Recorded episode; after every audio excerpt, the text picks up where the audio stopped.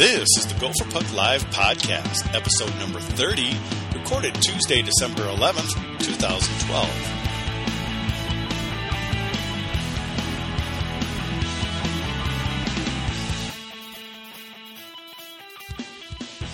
Hello and welcome to the Gopher Puck Live podcast. I'm your host, Jupiter, and of course, joining me again, Vigo and Hammy. How are you guys doing this week? Pretty good. Doing well. Doing well. That's great. Well, our Gophers headed out to Colorado Springs last weekend. Looked like they were going to finish off the Tigers with a nice sweep until a third period collapse. And that sweep turned into a three point weekend. Obviously, it's it's hard to complain when you get three points on the road in the WCHA and it's Colorado College. But uh, boy, that tie sure felt like a loss last week, didn't it, Hammy?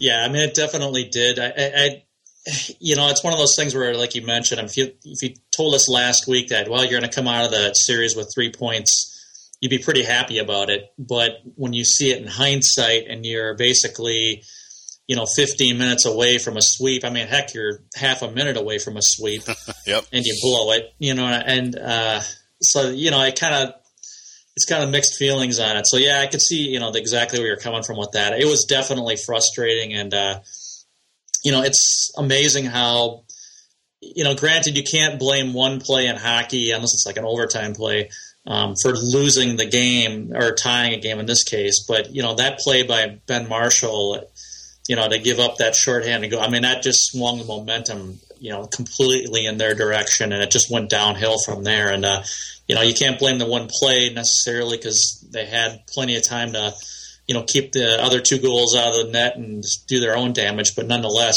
it, it really hurt. Well, it was definitely a huge turning point. I mean, it, it just changed the whole game completely. And, you know, Viggs, um, Marshall, he's not really he doesn't really make these type of mistakes. But you know, when it happened, I saw him skating into the zone to meet the player. I'm like, "What are you doing?" you realize there's only one guy back, and it it, it really seemed like a bonehead play and very unlike Mr. Marshall. Yeah, it really surprised me. He's been one of the steadier guys on the team, and you know he he was probably a little frustrated that he missed the the shot, the one timer attempt, and he just wasn't thinking when he stepped up. I mean, that's the only explanation I can think of for that. But uh, it's tough when you have a play like that, and especially the the third period. It wasn't like they were getting beat handily. They were just making mistakes, and mm-hmm. you know, yeah, a couple of mistakes couple mistakes led to the goals, and that just shows you how thin the margin of error is in this league. Uh, you know, you make a couple mistakes, and there's some talented guys in the other team, and they're going to make you pay for it sometimes. Well, that's definitely the case because uh, giving up three goals in one period and salvaging a tie uh, was not a good thing. Um, well, let's continue with some negatives here. Uh, Hammy, you haven't been uh, too positive on Mr. Skjei, and uh, was it? I think it was Saturday night. Skjei made a couple little errors in the second period, and then I think he only saw the ice one time in the third. Uh, he was pretty much benched. Uh, you think he needs more time off, or is it just growing pains with him? Well, I mean, it's obviously going to be growing pains when you're a freshman. I mean, I don't like to rag on the guy. I mean, I, I do think he's got talent, and and uh, certainly, I think as time goes along, he'll. Well, I would imagine he would get better. I would hope to God he would get better, but. Um, you know, it's I don't know if he's just putting so much pressure on himself now not to make mistakes or to, to do things that because, for instance, when he took the puck right out in front of our net and you know gets railroaded into Wilcox, you're just like, what the hell are you doing?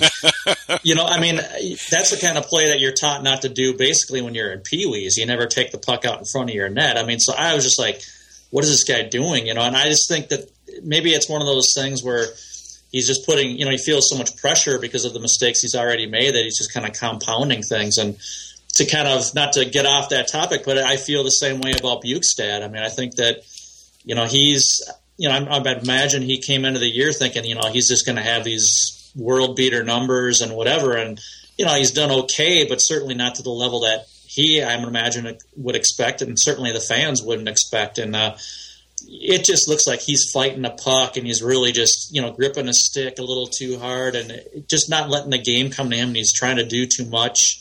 And uh, you know, so I just think some of these guys need to you know maybe just relax a little bit and uh, maybe that time off will help matters. But uh, there's definitely some guys that I think are putting a little bit too much pressure on themselves. Hey Vigo, what do you think about Bjugstad? Do you think it is just a little too much pressure, or maybe he just needs to relax, gripping that stick too tight? It's it's hard to say because he is getting opportunities. I mean, he was you know five feet away from the net when he one timed it right into the pipe. You yep. know, it, he's getting chances. You know, maybe he's just you know pressing a little bit too much, but you know sometimes those bounces go your way and sometimes they don't. I think he's getting a lot of criticism for missing the net a ton. And uh, you know, if you don't get your shot off quick, and all of a sudden you give the goaltender time to come out to the top of the paint, there's not much to shoot at anyway. And so maybe those situations, guys need to start shooting for rebounds. And uh, you know, maybe that'll be coaching a little bit. I imagine they'll be playing some rebound game and small ice games and trying to create goals in those situations. But if you don't get the goaltender beat with quickness, sometimes you gotta just take your chances and look for the rebounds. See, that's the biggest pet peeve that I have with the Gophers, and it's been that way for years. Is when you're shooting, at least get the puck on net. You're missing the net. You're missing chances for rebounds, and you're just missing, you know, that chance of it getting through the pad somewhere or anything. And you know, obviously Bjugstad's had that problem, and one thing makes it worse with Bjugstad is like on the power play, he's off to the side. If he misses the net, it's going to hit the sideboards and go all the way out to the other end. So that kills us. But Hammy, they got to start hitting the net. Well, I mean, I think for me that you know one of the things with Bjugstad, especially. I mean, I heard I saw somebody write on the you know on GPL about how he's a sniper, so he's trying to pick corners, blah blah blah. But it's like to me, it's like a sniper doesn't miss the net that often. You know, I mean, and and, mm-hmm. and I really believe that when you have a shot as heavy as his shot is you're better off getting it on the goalie, even if you're, you know, because like you mentioned, you're going to get more than likely some rebounds. And I also I mentioned this on GPL. I'd like to see him shoot low a little more often because yep. it just seems like he's constantly trying to pick upper corners. And I mean, if I were like I said on GPL, if I were a goalie, I'd be like, well, I'm not even going to bother worrying about the you know the bottom half of the net because he doesn't shoot there that often. You know, it's one of those things where I just feel like. Uh, you know, mix it up a little bit, get your shot on net, you know, especially low because obviously goalies are going to have a hard time controlling rebounds with a shot his, you know, as heavy as his on a low shot. So if you have guys crashing the net, I mean, it's just going to create opportunities. So I just feel like, um, you know, he's trying to do too much. Maybe, you know, he's I, the thing that makes me think he's trying to do too much is that it seems like he's second guessing himself. It seems like he's like when he has the puck, he's not real quick with his decisions it just seems like you know he's just not right, you know, right where he should be, and it's just frustrating. And quite honestly, on that game tying goal on on Saturday, I kind of feel like you know he screwed the pooch a little bit on that one because he had been right where that puck had went through. Literally a second before that, he was right there. Except he skated to a guy behind the net, you know, and that wasn't. I mean, it wasn't necessary for him to clear the slot like that, and you can blame Schmidt, you can blame Rowell on that one too. I'm not taking them off the hook, but um, you know, I think that Bjugstad, he was. It's like, why are you freelancing so much? The slot's obviously the most important place to be in that case. So I don't know. I just yes. think he's fighting, you know, fighting things a little bit. Especially when it's going to be a five on six situation, you're not going to be able to cover every guy. So you got to, you know, leave the guys out of the areas where they can't score from and protect the areas where they can score from. Yep. Well, let's get to some more positives on the weekend. Obviously, three points is great, but uh, boy, Tom Serratore really stepped up his game recently. He's got like four or five goals now. He scored the game winning goal Friday night, scored another goal Saturday night. The kid busts his ass out there, and he's getting rewarded. Hammy, your thoughts? Well, yeah, I mean, he's just obviously, you know, you knew coming into the year that he's going to provide that you know, defense and gritty play. And, uh, you know, he was one of those guys, he really didn't have to question, you know, what, how, what he was going to bring to the table and what role he was going to play. You just knew that, you know, he'd give it his all and he'd do a good job at it. And, you know, certainly six goals, you, don't necessarily expect that from a guy that, you know, is generally playing fourth line minutes. And, uh, you know, so that certainly is a, is a nice sign. And, uh, when you compare, I mean, think about it. He's got as many goals as Rau does. You know, I mean, that's. I mean, he doesn't have the points in general, but you know, nonetheless, you know, six goals is pretty is a pretty nice total for a guy that plays the role that he does. And you know, a lot of them have been in very key situations as well. And I'm certainly it was very exciting for him to go back home, you know, and score, uh, you know, you know, some goals and a game winner. I think one of them. So it's definitely a good sign for him. What do you think, Vigs? You think we could move him up to the, the first line and he'd do pretty good? Obviously, uh, Lucia's I, willing to put almost anybody up there. It seems like. Well, you never know. He might find himself on a shift with uh, Bjugstad and Rau. But I mean, the guy's got three game winners already this season, and you know he's getting those uh, dirty, greasy goals, driving to the net, and and just finding a way to put the puck home. I think that's a good example for the rest of the guys on the team that you know you don't have to have that perfect snipe where you just get that corner just inside the pipe, you know, ring it in. You, know, you can you can drive to the net and just put it in there and give yourself a chance. Definitely, definitely. So I really like his game recently. I, I hope he gets moved up a little bit and a little more playing time because boy, I just, I just really like his efforts. Um, what else on the weekend, guys? Anything that jumped out to you? Any other players that maybe played very well that you didn't expect, Hammy? You know, I uh, I don't know that I, I, necessarily saw anybody that I you know thought wouldn't play well, but uh, you know, it was funny because I think that people I, I mentioned or I saw some people mention Haula, you know, and like how he didn't seem to do much, but then I look at his stat line, you know, he did have a I think a three point weekend at least or something like that. So I mean he had a quiet weekend, but I guess you can say it was somewhat effective in that respect. Uh, you know, it's hard to really complain about anything. You know, the first five periods of the weekend, I didn't think that was. You know, I thought we did relatively well, and then you just kind of have that one slip up, and then uh, there it goes downhill. So, I, you know, all in all, I thought it was a good weekend. I thought that uh, Wilcox played pretty well on the road. Um, you know, I know that some people were kind of ragging on him a little bit with some of those uh, goals in the third period. But you know, I, I, I don't really necessarily agree. I mean, you have odd man rushes, you have you know the six on five where a guy basically is uncovered, and I mean, so I, I thought he had a pretty good weekend as well. Vigs, any last thoughts on the weekend?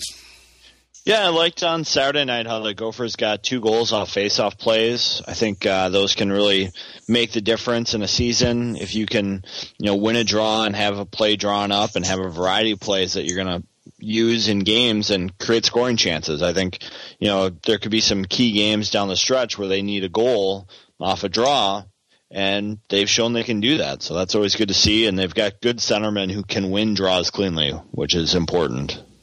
I really liked the puck movement on the power play. I mean, some of those you know some tic tac toe kind of passing. And I'm granted, you know, they were only what I think like one for ten or one for nine on the weekend or one for I don't know what. I know they only had one goal, but I thought the puck movement on the power play was pretty good. They just didn't have a lot to show for it as far as goals.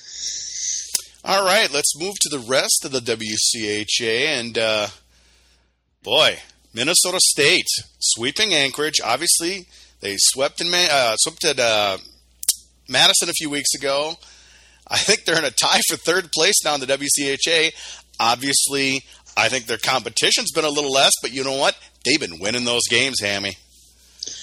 Yeah, I mean that's the thing that you, you have to, uh, you know, is it that they've been real good, or has it just been the competition hasn't been that great? You know, I, I think it's probably a little bit of both. Um, but you, like you said, you know, you kind of have to give them credit. They're beating teams that they should be beating, I guess. I mean, although I kind of expected Wisconsin to be better this year, but you know, going into the year, you'd expect that uh, Mankato would, you know, sweep Bemidji and sweep Anchorage at home. At least I would expect that. I thought that they would, you know, Mankato would be a better team this year because they had some young guys really playing big minutes last year. So I'm not entirely surprised by it, but I think that, uh, you know, we'll see how it goes once we get down the stretch and they start, uh, you know, playing some road games and some tougher teams.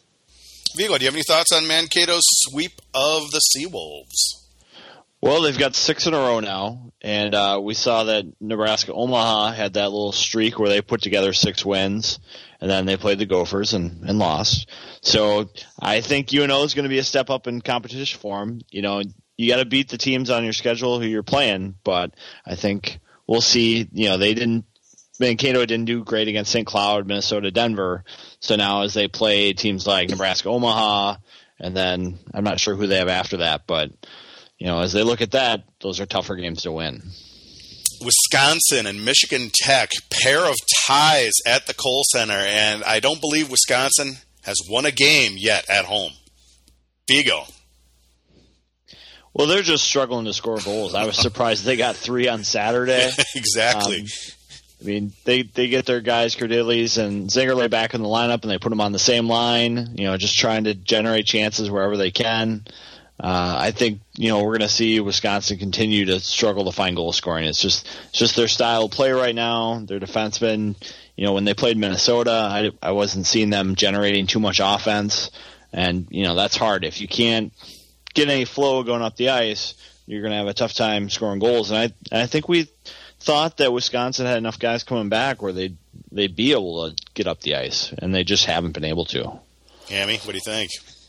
Yeah, I mean, the interesting thing is it just seems like they're lacking some goal scorers. I mean, I, I look at this last weekend. I think they had well, they had 31 shots one night, and uh, you know more than that the second night. And I watched a little bit of the game. It's not like they're not getting shots. It's just you know, I don't know that they have the goal scorers necessarily. And uh, um, I thought that you know they would be better scoring this year than what they have by far. I mean, I, I'm real surprised considering they returned a lot of guys how poorly they've scored, and so um, you know, I saw that Eaves was making excuses about rink sizes from the practice rink to Kohl Center. And oh it's no, like, jeez, it, come on! I, am just like, uh, you know, it's starting to get. You start to wonder when even the head coach is starting to make excuses like that. I, I, I don't know, but something's just not right there. And I think the effort is there, but it just seems like uh, maybe the stick skills, you know, just aren't there. It's hard to say. Well, we'll have to see. Um, it'll be tough. They're, it's going to be tough for them to even bail their way out of the bottom of WCHA. So, all right, we've got Denver, North Dakota, and North Dakota picks up three points on the weekend. Boy, Beagle, Denver's kind of diving fast here. Yeah, you hear Gwozdecky talk about the team, and and he's not super disappointed with the way they're playing. Uh, okay. You know, going in going into the Ralph is a tough place to play, and Grimaldi was hitting on all cylinders. I think he had four points the other night, and you know, North Dakota's a tough team, and I I think Denver's not out of this. You know, they're still atop the, yeah. the standings right now, and you know, I think they'll be fine. I think if you can go in uh, uh, Ralph and get two points, you're doing great. You know, they came away with one, so I don't think they are super disappointed with that result. Hammy? Well, you know, the thing is, I think that what I'm seeing is that this is the Denver team that I, I don't want to say I expected them to be losing, you know, playing like this stretch, but they haven't been scoring as much lately. I mean, I think they, I think what I count here is uh, 12 goals in their last six games or something like that. And I mean, coming into the year, you kind of knew that they were going to have good defense and they were going to have good goaltending, but the question mark was, how much offense they were going to bring to the table. And I, am starting to wonder if that's what we're starting to see now is that uh, maybe some of the early returns on their offense were not quite. I mean, when I look at their schedule, um, other than St. Cloud, I mean, they haven't, you know, they didn't really have a, you know, a murderous schedule through the for the first month. And then they had CC, and they played real well that series, a rivalry series. But ever since then, it's been downhill. And so you kind of wonder if maybe some of those early returns were misleading in terms of the offense. Um, and you know, I'm not sure. I think I said three points for North Dakota in this series last week, so I'm, I'm not surprised by the outcome. Um, it sounded to me like I, mean, I didn't see obviously either of the games, but it sounded like North Dakota had a pretty hefty advantage both nights. So maybe uh, Denver stole on a you know a point out of there. So, but they're definitely gonna have to find some offense because it hasn't been quite as uh, abundant lately. Bemidji headed to Duluth last weekend and got the split. Uh, Hammy, uh, Bemidji finally got a win, but uh, it was against Duluth, and Duluth has been struggling. Well, you know, I guess uh, UMD is a slump buster for Bemidji State. I guess that's what it is, you know. Oh boy, here we go. And, yeah, well, I mean, you know, drunk hockey guy said he was going up there for Saturday's game, and they lost. so maybe he's he's got the bad karma. I, I think he is the bad karma because what did he say? I don't think they've won with him watching the game live yet. Yeah, it's I don't know. He must be some brutal bad luck for those guys. it must be like revenge for all the trash talk that he's done over the years. I don't know. but yeah, I mean, I, I, I thought that uh, I actually think I picked Duluth to sweep this series. I just thought that they'd outclass Bemidji State, and I thought that you know their offense is, you know, it was pretty good the week before against Tech, and I I just figured that you know maybe they're starting to find their way, but uh, obviously things were most pretty ugly on Saturday. So, is Duluth the big slump buster, Vigs, for the Beavers? uh, obviously, uh, I think UMD's just struggling. They've got so many holes to fill, and they don't they don't have. They're uh, very put in there. inconsistent. They're very inconsistent. Yeah, well, when you're young, especially when you have young freshmen, you know, not the the, the seasoned ones, uh, it's going to be hard to compete. And I I feel bad for Sandelin. I I hope he has a happy holiday coming up. Well, I picked Nebraska Omaha to sweep uh, the old Huskies up at St. Cloud, but they did get a split, so I guess that's half right. So, Vigo, what do you think? You know, the kind of a barn burner Friday night, six to five, and then Saturday night, quite a more defensive.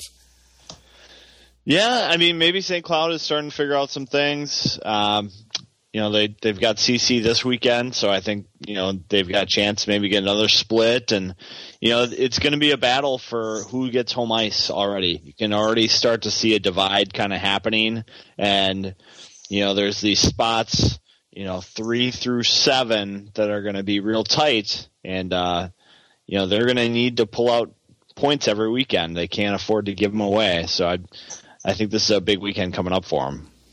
Boy, you know, Well- there, could, there could be a few splits this weekend and a gigantic logjam at the top of the WCHA, Hammy. Yeah, I mean, for for me, St. Cloud, I, to me, is a real big question mark. I mean, they've split the last five series they've been in, and some of those series, I mean, you know, they've been some good teams, but there's also been some pretty bad teams. I mean, Anchorage, for instance, and and uh, um, you know, I I don't know what to think of them. I mean, I I think that when I look at their early schedule, they did real. You know, they played. You know, they got swept out at New Hampshire, which is a real good team this year. But then they played Huntsville and, and Mankato. Back when Mankato probably wasn't playing as well as they are now, and and uh, you know, so it's a little the early goings that looked a little better than what I think it really is. And so I, I I've got a big question mark in my mind about St. Cloud. To me, this stretch of games that they have over the next month because they're at home basically till middle of November or excuse me, middle of January, and and uh, uh, you know they they need to make some hay. You know they only have, of course, only two of those four series are in the WCHA, but and they're against CC and Denver. So I, those are some pretty tough teams. So you know it's a big question mark yet for me um, with St. Cloud. I don't know what to expect from those guys. Well, at least the WCHA is looking pretty interesting. You know, we've got Minnesota State up there. You got St. Cloud State up there. Um, obviously, Minnesota State has never been up there, at least not in many years. So, first half is winding down now, and it it's looking pretty exciting. I'm I'm kind of looking forward to a good race for the final year of this WCHA. No argument for me. It definitely looks. Uh, I mean, especially that top six or seven. I mean, you kind of know. I mean, it's been sort of cliche over the last handful of years. You know that you expect that kind of thing, but uh, it seems even more so this year. I mean, the Gophers were the heavy favorites, and they haven't played you know to their capabilities yet. And uh, you know, I think that that's something that certainly. You know, you can't complain about a six three and three record. I mean, it's not bad, but uh, you sort of expect a little bit more based on what we had coming back. Well, boys, we lost a gopher today. Blake Thompson decided to uh, leave the team. I know they're devastated. It's going to be tough to go on without him. Uh, Hammy, your thoughts? It's just a terrible day, isn't it? Yeah, well, you know, I, I, I was uh, I I was told about it last night. I was sworn to secrecy until they had a press release on so I couldn't say Dun dun dun. but um, I, you know, I just want. I mean, you can't blame the guy. I mean, No, he was not at all. The bottom of the depth chart, and we are only losing one guy, you know, to graduation at least that we know of. I mean, you might lose somebody to pros, but If so there is any pro, if you're in his shoes, you know, you, you really, you know, I don't blame him in that respect. I think that, uh, you know, I, he had some moments last year where I got a little frustrated, but I mean, it, you know, with some of the penalty stuff, and uh, but he's got good size, and I'm sure that you know he'll find a, a decent landing spot. I don't know if it'll be, you know, well, of course I can't say if it'll be in the WCHA because it's gonna be a different WCHA, but. Uh, you know, I, I'm sure that he'll find a good landing spot somewhere. I don't know where. You know, maybe it'll be a, you know, it might be a team that remains in WCHA. I mean, I, who knows? It's, but, it's, but wasn't he always kind of a question mark in the first place? I mean, I never thought he was a good pickup. I just thought he was he was not a big name. He wasn't anything. So I guess I'm, we're not going to miss anything. Well, I think it's one of those guys. Well, I think they're the physical guy. You know, he's yeah, a physical but, guy, and and you need that, and we needed that. You know, and so I think it balances out. I mean, you kind of like to have that, but uh, he, yeah, he's not going to bring a lot of offense, but he, he he could have played his role. You know, kind of more of a Helgeson type of role, maybe down the road. Who knows? Biggs. Well, I think one of the things was a couple years ago we, we saw a lot of roster churn for the Gophers where they're getting caught with a lot of guys leaving early, uh, a lot of freshmen being forced into big roles, and you saw Lucia kind of go out and grab a bunch of older players. You know, he was grabbing the guys who had played you know three years in the USHL, and Thompson was one of those guys. And I think what happened was you just run in a situation where you're not having guys leave early like you have in the past and you start to get that roster logjam. And it's it's hard to sit, you know, those eight guys ahead of them all the time and give them a shot. You know, maybe if Riley and and, and Skjei had gone out to uh, Ufa, Russia, you know, maybe he get a shot in the classic, but you know that might not happen. And it sounds like they wanted to redshirt him. So if you want to play, he had, he probably had to go somewhere else. Definitely, but it's a, it's a tough you know situation in the sense that you know, when you're Lucia, I mean, like you mentioned, he has had guys that have left early, and you know, you have guys like Alt, and you have guys like Hull, where you know, two, three years ago or whatever, when they get drafted, you know, they're getting drafted relatively high, and you're like, well, you know, what are you going to get out of them? And, and uh, certainly, you know, considering the recent, like last five, six years or whatever, you sort of expect to err on one less year than maybe one more year. And it just happens to be that we've kept them a little longer now than what we kind of did a few years back. And so it does create that logjam, and he's just unfortunately a little bit of a victim of that. Yeah, we and we got a lot of defensive guys coming in when we're only losing, well, technically one next year. So he knew he wasn't going to be playing. So it was a good decision for him to leave. Uh, it's, maybe it's too bad he didn't wasn't able to do it, you know, at the beginning of the year, but that's just kind of the way it went. Um, we have a question via Twitter. Uh, Mr. Kreitzer, who loves to tweet us during the podcast, he wants to know who transitions better next year, Kloos, Fasching, or Cammarata, assuming they are all on the team, he says. Is there room for all three? Oh, yeah, they'll all three be on the team. There's no doubt about that. Um, boy. Uh, well, you've talked big about Kloos so far. Yeah, you know, I think mainly because maybe he's a little older, and um, you know, he's Cammarata is obviously the most as far as stick skills go. I mean, he's the guy that you know is going to probably put the most points up over his college career, and of course, Fasching is one of those guys. You know, got the prototypical pro frame, and but you know, I, I'm a little leery of those incoming guys that are big and they're 18, 19 years old, and you know, I just expect them to maybe take a little longer transition wise. I don't know why. I guess maybe it's just history with some of the bigger players that the Gophers had up front. But uh, I think that Kloos, you know, I just have a good feeling about what he's going to be able to do. You know, be, he'll be a little older than these other two guys, and um, so it, it, I have mixed feelings on it. I would probably say Cammarata or Kloos, and uh, I'd probably be split. You know, it depends on what day you catch me on how I would think about that. So, any thoughts on that, Vigo? Well, I just think when you have bigger guys, you know, it depends how how much they've worked to get their legs so that they can be explosive in the WCHA. I mean, he's a big guy, so he's really got to work on those muscles, and it's a lot easier when you're Kloos or Cammarata and you're a small guy and you know you don't have as much weight to support. And um, you know, if Ashton can get there, you know, with the experience in Ann Arbor, you know, maybe he can make that impact right away. But it is a lot harder for a guy his size to come in and play. Well, and I think the other question is is what's the style of play going to be in the Big Ten Hockey Conference? You know, I mean, we we know what it's like in the WCHA, but you know, you're going to have new referees, and I mean, you know, you have all this stuff going on, these changes, and um, you know, the Gophers obviously play on a pretty big ocean, you know, and you know, Wisconsin's close to Olympic size, you know, but then you have other rinks that aren't, you know, and so it, you know, I've always had the feeling that some of these bigger, you know, like the uh, Michigans, they, they play a little bit more of a physical style, and um, you get some teams in the WCHA that play that way. But you know, there's that kind of question mark in your mind about, you know, what's the style of play going to be in the league, and how is that going to play into guys' strengths or weaknesses or whatever. So that'll be an interesting facet of it as well. Hammy, a question from earlier today. Uh, Viking Girl 26 was asking, why haven't we seen Horn play more this year? And I noticed you kind of went into it a little bit, but uh, why don't you tell us what you think about that? Well, I mean, I think that he, you know, kind of came in late as a little bit of an insurance policy.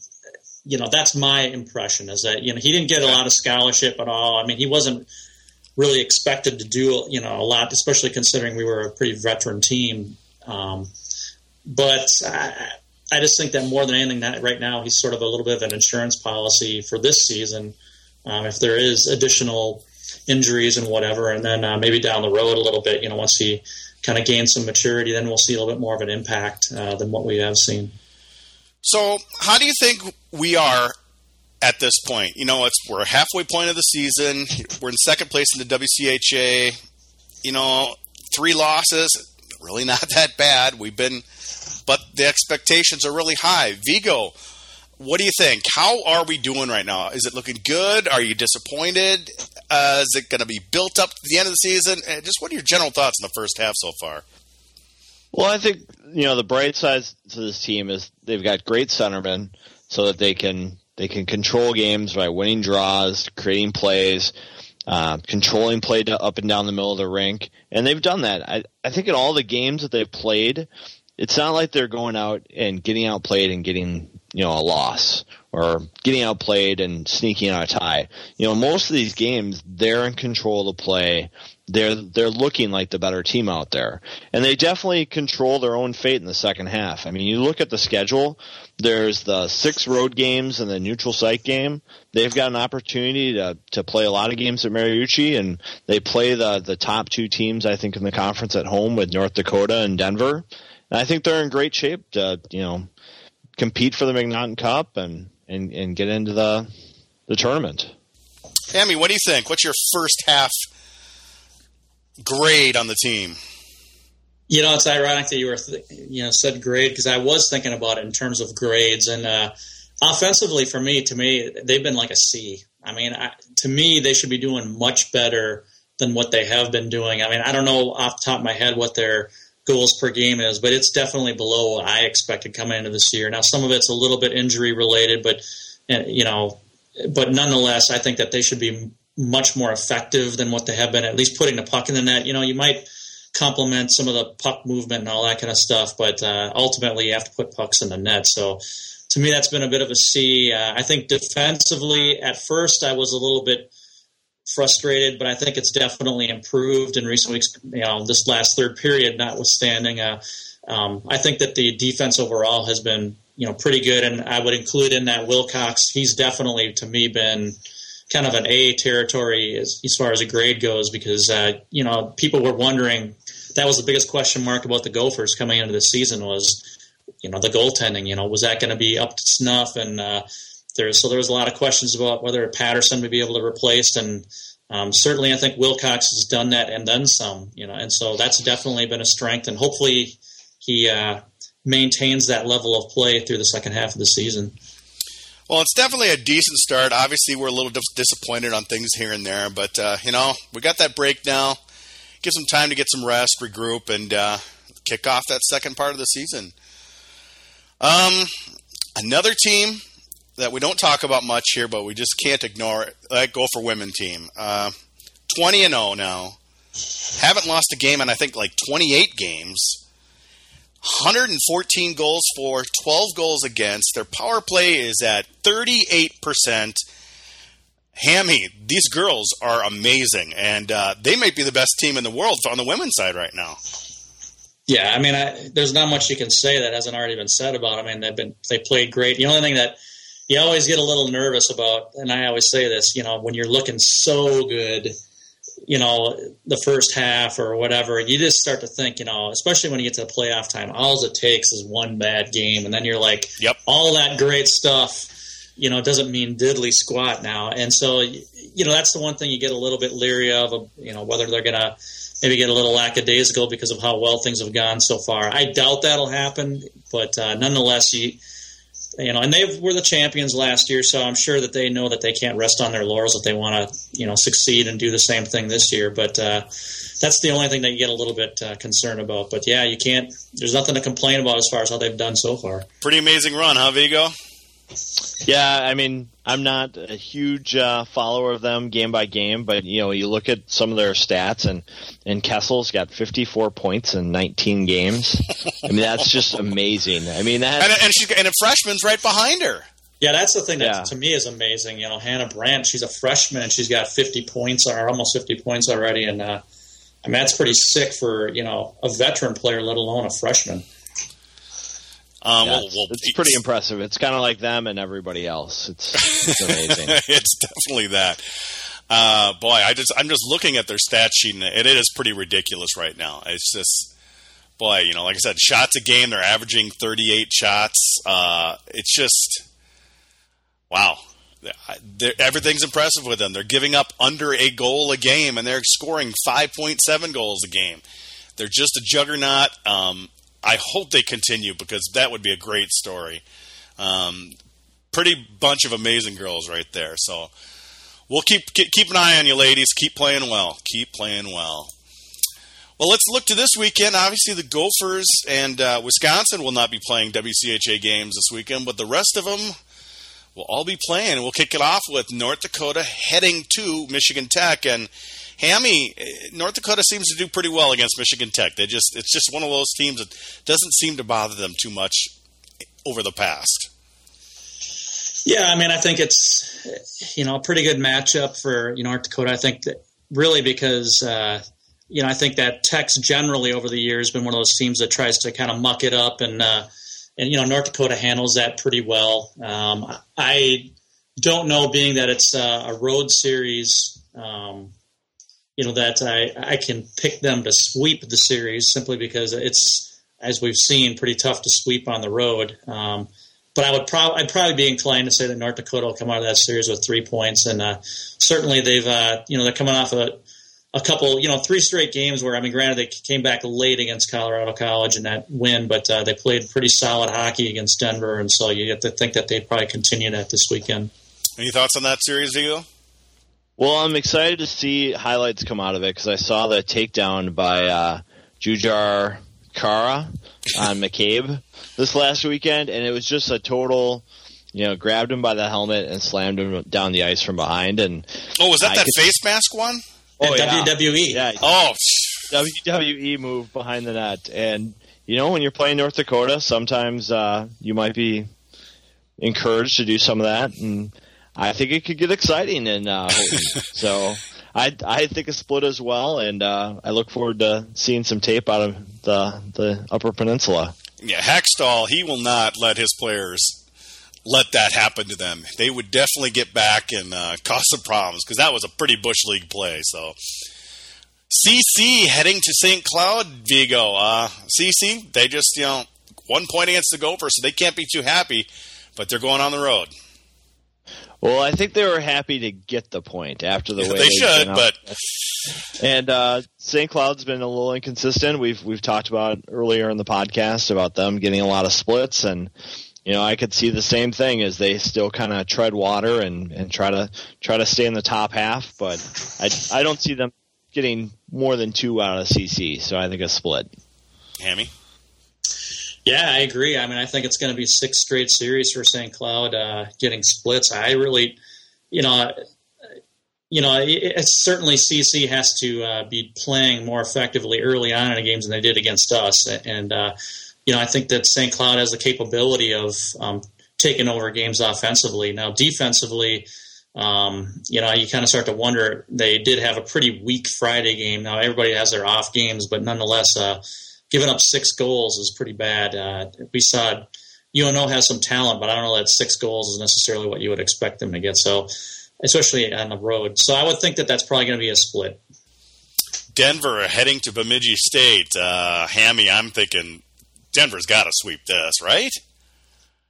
Well, you would expect that. I mean, they, they certainly have the talent advantage and pretty much advantage in every facet. Um, you know, and plus those, you know, I always, the thing about playing at either Bemidji or at Anchorage is that, you know, from what I've seen in Bemidji crowds, they've been pretty. I mean, I saw there's some article or they've been not getting a lot of support, and uh, it's pretty lifeless there. You know what I mean? And so you, you kind of say as a road team, you almost have to create your own energy in situations like that, and uh, sometimes teams have a, t- hard time doing that. And so I would expect that they would sweep that series. That's what I would call it, but uh, you just never know in those kinds of series. Vigo, Denver sweep.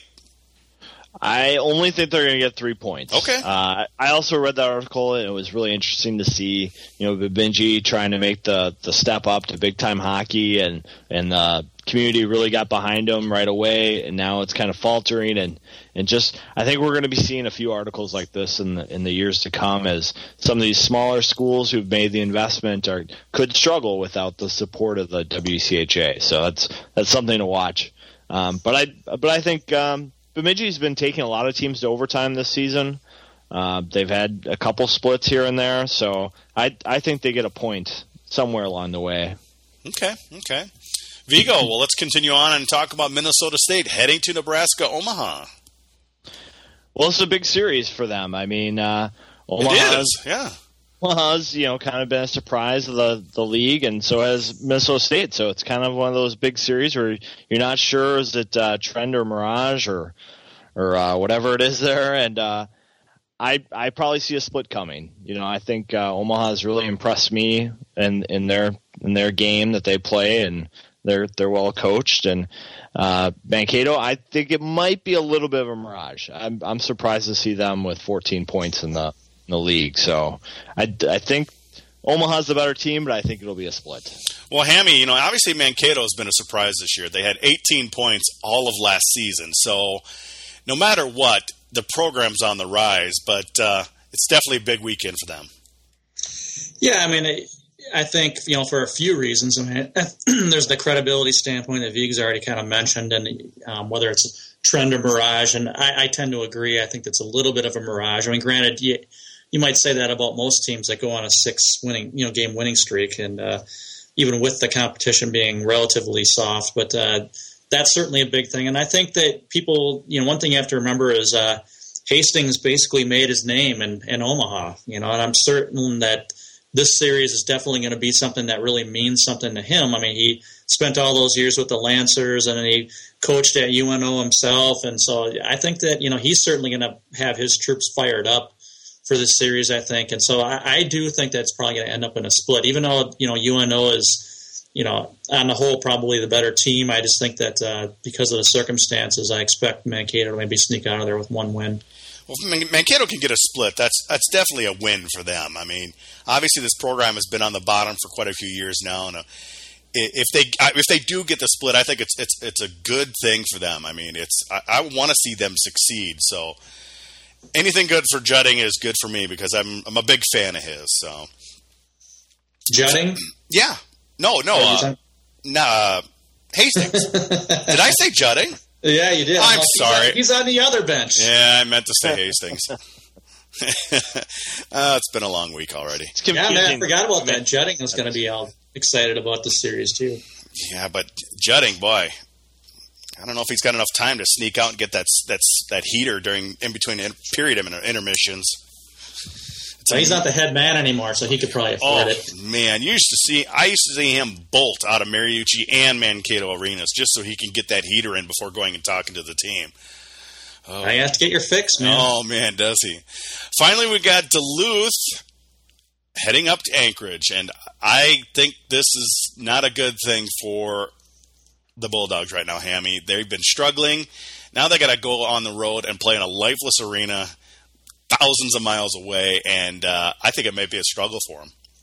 Well, I guess the first question is: Is uh, drunk hockey guy going to make the trip up there? Because that might influence how I pick this series. Um, no, I think that. Uh, well, yeah, it's you know, yeah, we've talked about it before. That trip up to Anchorage, you just never know what you're going to get, and uh, I you know, normally on a talent and everything like that, I would say, well, yeah, Duluth's going to come out of this with points, but I just don't know. I, I have a hard time getting a feel for this one. Um, I think I'll go with the split simply because I think that's probably what you tend to see with most um, series up in Anchorage when you have a better team coming in there, and it just seems like they they managed to uh, get the advantage one night. So I'll call that series a split.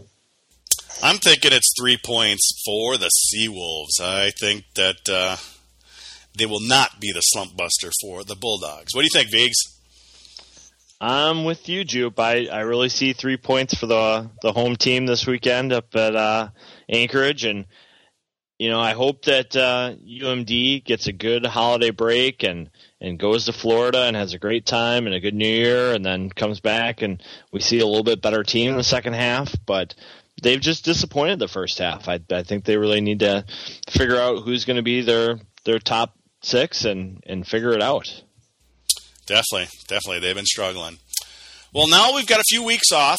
The Gophers aren't playing. You know, no coaching, no nothing. You know, they'll skate on their own and things like that. But at the end of December, we'll be back at the Mariucci Classic again and uh, facing Air Force and the number one team in the nation, Boston College Eagles.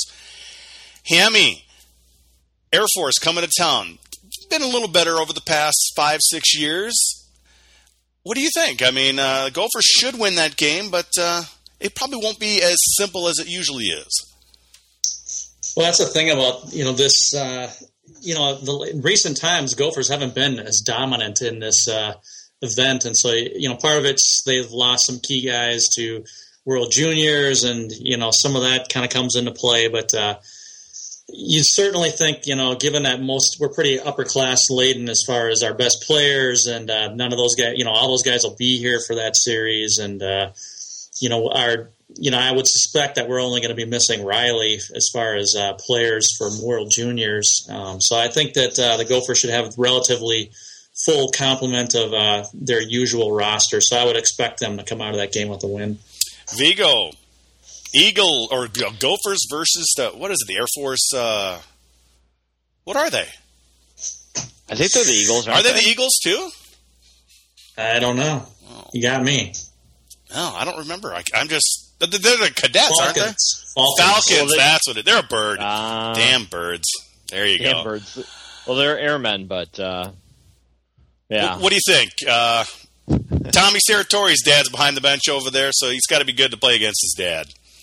Well, yeah, and they lost to Penn State, so I I don't know how great of a team they are. I saw his rant after that game where uh, you know somebody maybe had had a little bit of a lower opinion of Penn State, and he's like, you know, these guys aren't pulled out of the classroom. You know, they played years in the USHL, and I recruited some of them, and they're good players over there. But uh, I I think they're going to be outclassed. I, I'm surprised that uh, we have a Gopher roster that's going to have so few guys playing in the junior tournament. That's fine um, with me, by the way. Yeah, I I love the junior tournament. I'm, oh, I, I love the tournament, but I'm glad that we're a little light on the roster this year. Yeah, but I'm I'm a little sad we won't get to see Johnny Hockey in the the BC game. Um, so that's obviously going to be a big minus for them. So that that should be a good game to see. Well, how about that BC game then, there, Vigo? I mean, obviously they are the top dog right now, and they've been the top dog for about the past eight years. Yeah, Jerry York apparently knows how to uh, mold his talent, and he's he's got a lot of good players there. And even without Johnny Hockey, I think nationwide people are looking at BC as as the top team to beat. And you know they've won in the postseason, so they are. But it's going to be on the big rink, which is a disadvantage, I think, for BC a little bit um, I'm excited to see it. It's going to be a big kind of East versus West game for us to see where college hockey is at this point. Well, I'm just hoping that the crowd shows up because typically for a Mariucci Classic game, the crowds are a little light, Hammy. So, uh, what do you think? Gophers Eagles. Well, I think that you know I, it's going to be very interesting, just simply because uh, you know what kind of a mentality are the Gophers going to bring into it after you know what happened the last time they faced off. Now, granted, there's nothing they can do to fix that loss, but uh, you do feel like a sense of pride. You want to get a little something back from that, and uh, I think that uh, I would expect the Gophers to be pretty inspired if they do face off um, against uh, BC, and I think that uh, You know, it might be one of those games where it just ends up a tie and they go, I don't know, do they have a shootout for this one? I don't even know, but uh, it wouldn't shock me if it was one of those that uh, ended up being a tie or something that happens real late where you get a goal and, uh, you know, and, and win the game. But I think that's going to be very competitive and it'll be very interesting. And I think it's, even though it is kind of a holiday event, I think he's sort of a little bit of a a sign of where are you at, where you need to be, you know, three, four months down the road, because we know that we're not where we need to be right now, and it's just a matter of, you know, how much do we have to travel to get to that point. So we'll see how it goes. I think that the Gophers will play pretty well and uh, maybe squeak out a win. Now, this could be the last uh, Mariucci Classic. I haven't heard anything about the future of it. Uh, last year, I had heard some rumblings that this was going to be the last one. You know, with their new scheduling and new everything this could be the end of the classic. What do you think?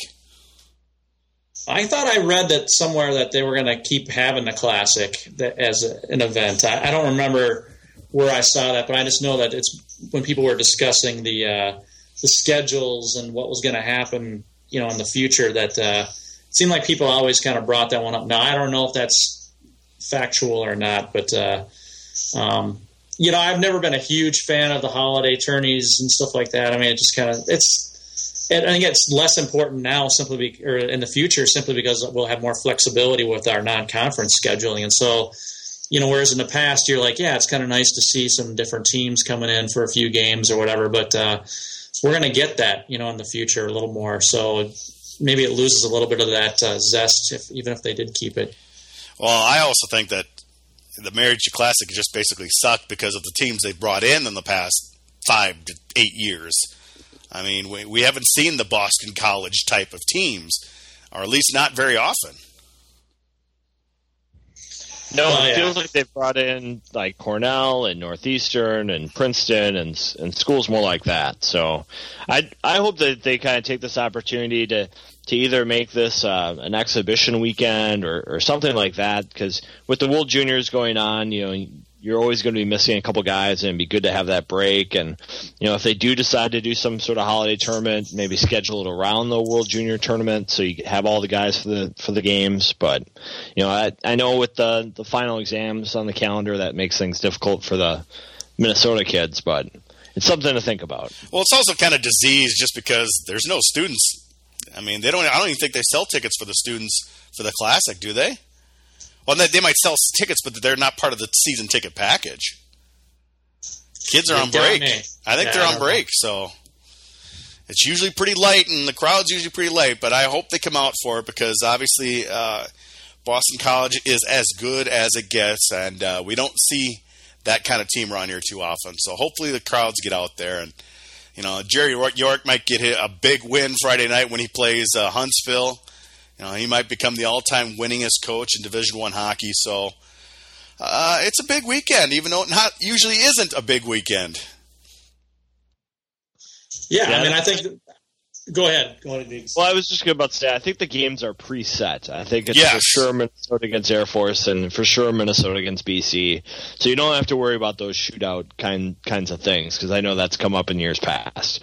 So I, I think it'll be good to see BC. You know, it's it's rare for a college hockey team, I think, to have as much senior talent as they have. I think they've got four or five seniors who are all you know among their top ten skaters, and they have a senior goalie.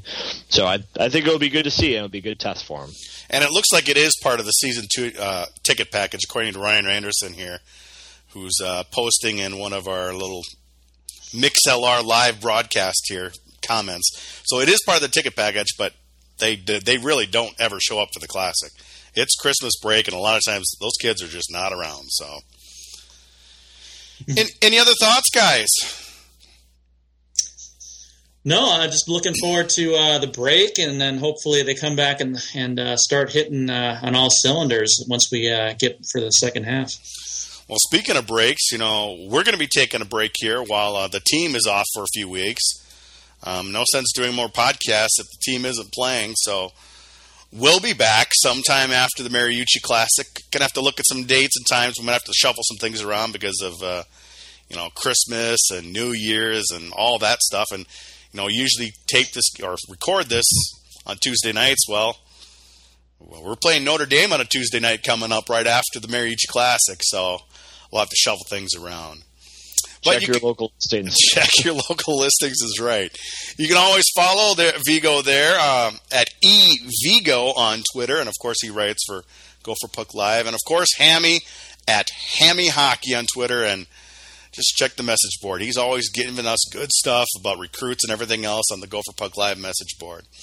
You can always tweet us during the, the the live broadcast at Gopher Puck Live or send us emails at podcast at gopherpucklive.com. And that's it for this week's uh, GPL podcast. We'll be back, you know, whenever. We're not really sure yet. So until next time, thanks for listening.